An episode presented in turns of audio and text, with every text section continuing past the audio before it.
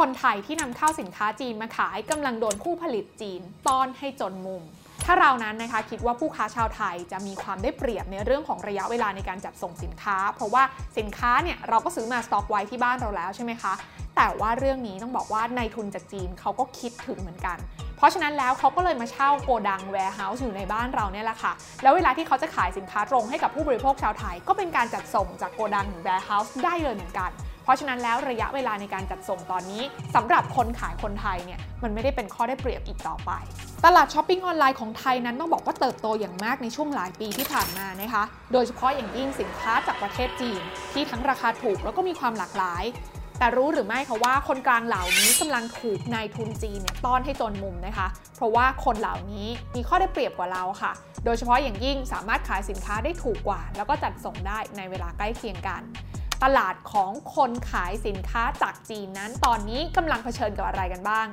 งลงทุนแมนจะเล่าให้ฟังหากฟังแล้วอยากรู้ต่อว่าเป็นยังไงนะคะแล้วก็ชอบเนื้อหาลักษณะแบบนี้สามารถกดติดตามกดไลค์กดแชร์แล้วก็กด subscribe ช่องลงทุนแมนไว้ได้ทุกช่องทางเลยค่ะ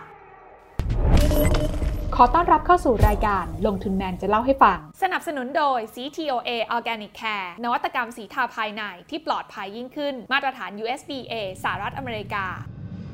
ช่วงที่ผ่านมานะคะการนำเข้าสินค้าจากจีนมาขายเนี่ยต้องบอกว่าเป็นหนึ่งในธุรกิจที่ได้รับความนิยมอย่างมากเลยนะคะเพราะว่าไม่ว่าจะเป็นสินค้าชนิดไหนก็จะมีโรงงานจากประเทศจีนที่เป็นผู้ผลิตและผู้ค้าชาวไทยเนี่ยก็สามารถสั่งซื้อได้ในราคาที่ถูกกว่าการสั่งผลิตเองในประเทศโดยเฉพาะช่องทางการขายก็จะมีตั้งแต่การขายหน้าร้านการขายผ่านทางออนไลน์ไม่ว่าจะเป็นแพลตฟอร์มอีคอมเมิร์ซอย่าง Shopee Lazada หรือว่าจะขายผ่านโซเชียลมีเดียอย่าง Facebook หรือ Instagramแต่ในเวลาต่อมาเนี่ยนะคะเมื่อผู้ผลิตชาวจีนเขาเห็นโอกาสนี้ค่ะว่าจริงๆแล้วสินค้าที่เขาเป็นผู้ผลิตเนี่ยสามารถนำเข้ามาขายในเมืองไทยในราคาที่มาร์กอัพได้คือราคาที่แพงกว่าเนี่ยนะคะอย่างนี้เขาก็สามารถเข้ามาขายได้ด้วยตัวเองเหมือนกันสิเขาก็เลยเข้ามาเปิดหน้าร้านของตัวเองในแพลตฟอร์มอีคอมเมิร์ซในบ้านเราโดยผู้ผลิตชาวจีนนั้นเนี่ยนะคะก็ถือว่ามีข้อได้เปรียบผู้นำเข้าชาวไทยอยู่หลายมุมเหมือนกันค่ะยกตัวอย่างนะคะหากสินค้าเหล่านั้นเนี่ยถูกส่งตรงมาจากประเทศจีนส่วนหนึ่งก็จะไม่เสียภาษีนะคะหากมีมูลค่าไม่เกินตามที่กฎหมายกำหนด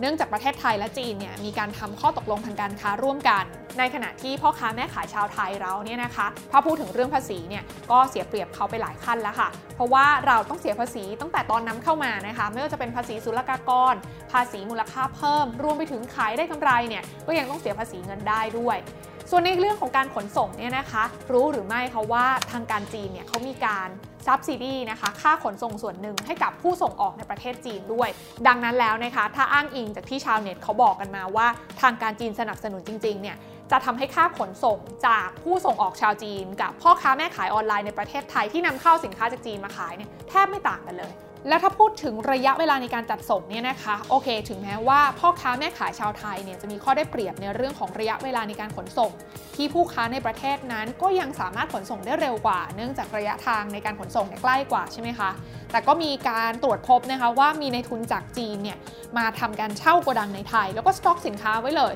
ทำให้หลังๆเนี่ยนะคะการจัดส่งสินค้าเหล่านี้มีระยะเวลาไม่ได้ต่างกันมากนักสุดท้ายแล้วนะคะผู้ประกอบการชาวไทยก็ดูเหมือนจะมีกำแพงด่านสุดท้ายที่ยึดเกาะไว้นั่นก็คือเรื่องของการไลฟ์ขายของค่ะซึ่งไลฟ์คอมเมิร์ซนี้เนี่ยนะคะต้องบอกว่าเป็นอะไรที่ได้รับความนิยมมากขึ้นเรื่อยๆนะคะลักษณะก็จะเป็นการที่พ่อค้าแม่ขายเนี่ยมาพรีเซนต์สินค้าใช่ไหมคะแน่นอนว่าเวลาที่พรีเซนต์สินค้าการใช้ภาษาไทยที่ลูกค้าฟังรู้เรื่องเนี่ยนะคะก็จะทำให้เกิดการติดการขายที่ง่ายขึ้นนะคะแล้วก็สามารถสื่อสารกับลูกค้าได้ดีมากยิ่งขึ้นด้วยดังนั้นเนี่ยไอ้ barrier ตัวภาษาเนี่ยแหละค่ะดูเหมือนจะเป็นกำแพงด่านสุดท้ายนะคะที่คอยปกป้องผู้ค้าชาวไทยจากบรรดานายทุนจีนที่เข้ามารุกตลาดนี้แย่งตลาดเราอยู่นั่นเองแต่ก็อย่าเพิ่งนิ่งนอนใจไปค่ะเพราะว่าเมื่อไม่นานมานี้นะคะกลับมีปรากฏการณ์แม่ค้าชาวจีนนั้นกลับมาเปิดไลฟ์สดขายกระเป๋าบนแอปพลิเคชัน TikTok โดยมีการพูดขายสินค้าเป็นภาษาไทยด้วยนะคะแม้จะพูดได้ยังไม่ชัดเท่ากับคนไทยแต่ก็ถือว่าสามารถสื่อสารได้รู้เรื่องแล้วก็เพียงพอต่อการไลฟ์สดขายของได้เช่นกันซึ่งก็มีคนจำนวนมากนะคะที่ให้ความสนใจแล้วก็เข้าไปชมการไลฟ์สดขายกระเป๋าของเธอด้วยโดยเธอบอกนะคะว่าเธอนั้นตั้งใจเรียนภาษาไทยเพื่อที่จะมาไลฟ์สดขายของโดยเฉพาะเลยค่ะนอกจากนี้นะคะเธอยังติดป้ายที่มีข้อความบอกไว้อย่างชัดเจนอีกนะคะว่าร้านของเธอเนี่ยเป็นร้านค้าจากโรงงานผู้ผลิตโดยตรงแล้วก็เคลมว่าสินค้าที่ร้านของเธอนั้นราคาถูกกว่าร้านอื่นๆในทุกแพลตฟอร์มที่มีขายอยู่ในปัจจุบันด้วยค่ะ แม้ว่าเรายังพบเห็นกันไม่เยอะมากนะคะสำหรับคนจีนที่มาไลฟ์ขายของเป็นภาษาไทยนะคะแต่ก็ถือว่าเป็นเรื่องที่น่าติดตามไม่น้อยค่ะอีกอย่างหนึ่งนะคะที่ต้องบอกว่าเรื่องนี้อาจจะไม่ได้แค่ disrupt บรรดาพ่อค้าแม่ขายออนไลน์เท่านั้นนะคะแต่น่าจะยังส่งผลกระทบไปยังผู้ประกอบการชาวไทยที่ขายของแบบออฟไลน์เนี่ยแหละค่ะแต่ว่านำเข้าสินค้าจากจีนมาขายซึ่งกลุ่มนี้ก็อาจจะได้รับผลกระทบแบบหลีกเลี่ยงไม่ได้เช่นกันแต่ทีนี้เนี่ยถ้าวกกลับมาเรื่องของการไลฟ์สดกันสักเล็กน้อยนะคะต้องบอกว่าจริงๆตอนนี้เนี่ยเรื่องของการไลฟ์ขายของในประเทศจีนเนี่ยถือว่าเป็นวิชาชีพอย่างหนึ่งเลยนะคะเขาให้ความสำคัญกันมากจนกระทั่งมีการจัดตั้งโรงเรียนสอนการไลฟ์ขายของกันแบบจริงจังเลยค่ะเนื่องจากตลาดขายสินค้าออนไลน์ของจีนนั้นมันมีขนาดใหญ่มากค่ะและรู้หรือไม่คะว่าในปี 2020 เนี่ยมีชาวจีนเข้าชมการไลฟ์สดขายสินค้ากว่า 388 ล้านคนและตลาดนั้นก็มีการเติบโตอย่างรวดเร็วโดยคาดว่าจะมีมูลค่าสูงถึง 17 ล้านล้านบาทในปี 2022 นี้นะคะซึ่งถามว่ามูลค่านี้เนี่ยใหญ่ขนาดไหนก็ต้องบอกว่าใหญ่เกือบเท่า GDP ของประเทศไทยทั้งประเทศที่อยู่ที่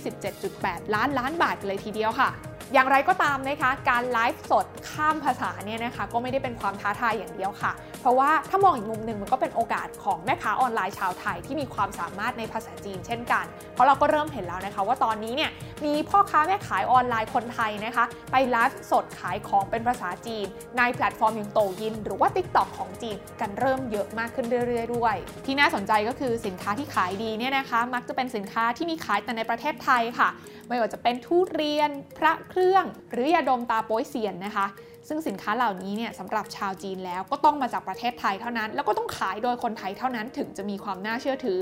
ซึ่งก็ถือเป็นโอกาสที่ดีนะคะเพราะว่ายังมีสินค้าไทยอีกมากที่ชาวจีนเนี่ยเขาชื่นชอบและก็ยังมีผู้ขายเพียงไม่กี่รายค่ะที่ได้เข้าสู่ตลาดไลฟ์คอมเมิร์ซของจีนในเวลานี้ทั้งนี้เนี่ยนะคะที่เล่ามาทั้งหมดเนี่ยก็อยากจะบอกว่าในทุกๆการเปลี่ยนแปลงมันก็มีทั้งวิกฤตและโอกาสค่ะดังนั้นแล้วนะคะสำหรับผู้ประกอบการที่เป็นผู้นำเข้าสินค้าจีนมาขายแต่ก่อนอาจจะรู้สึกว่าสบายๆนะคะนำเข้าสินค้าที่ผลิตจากจีนในราคาถูกแล้วก็มามาร์กอัพเอากำไรได้แต่ทุกวันนี้เนี่ยความท้าทายมันมากขึ้นเรื่อยๆแล้วดังนั้นนะคะผู้นำเข้าสินค้าจากจีนมาในเวลานี้ก็คงต้องปรับตัวแล้วก็เตรียมแผนรับมือกันไว้ให้ดีด้วยนั่นเองค่ะสนับสนุนโดย CTOA Organic Care นวัตกรรมสีทาภายในที่ปลอดภัยยิ่งขึ้นมาตรฐาน USDA สหรัฐอเมริกา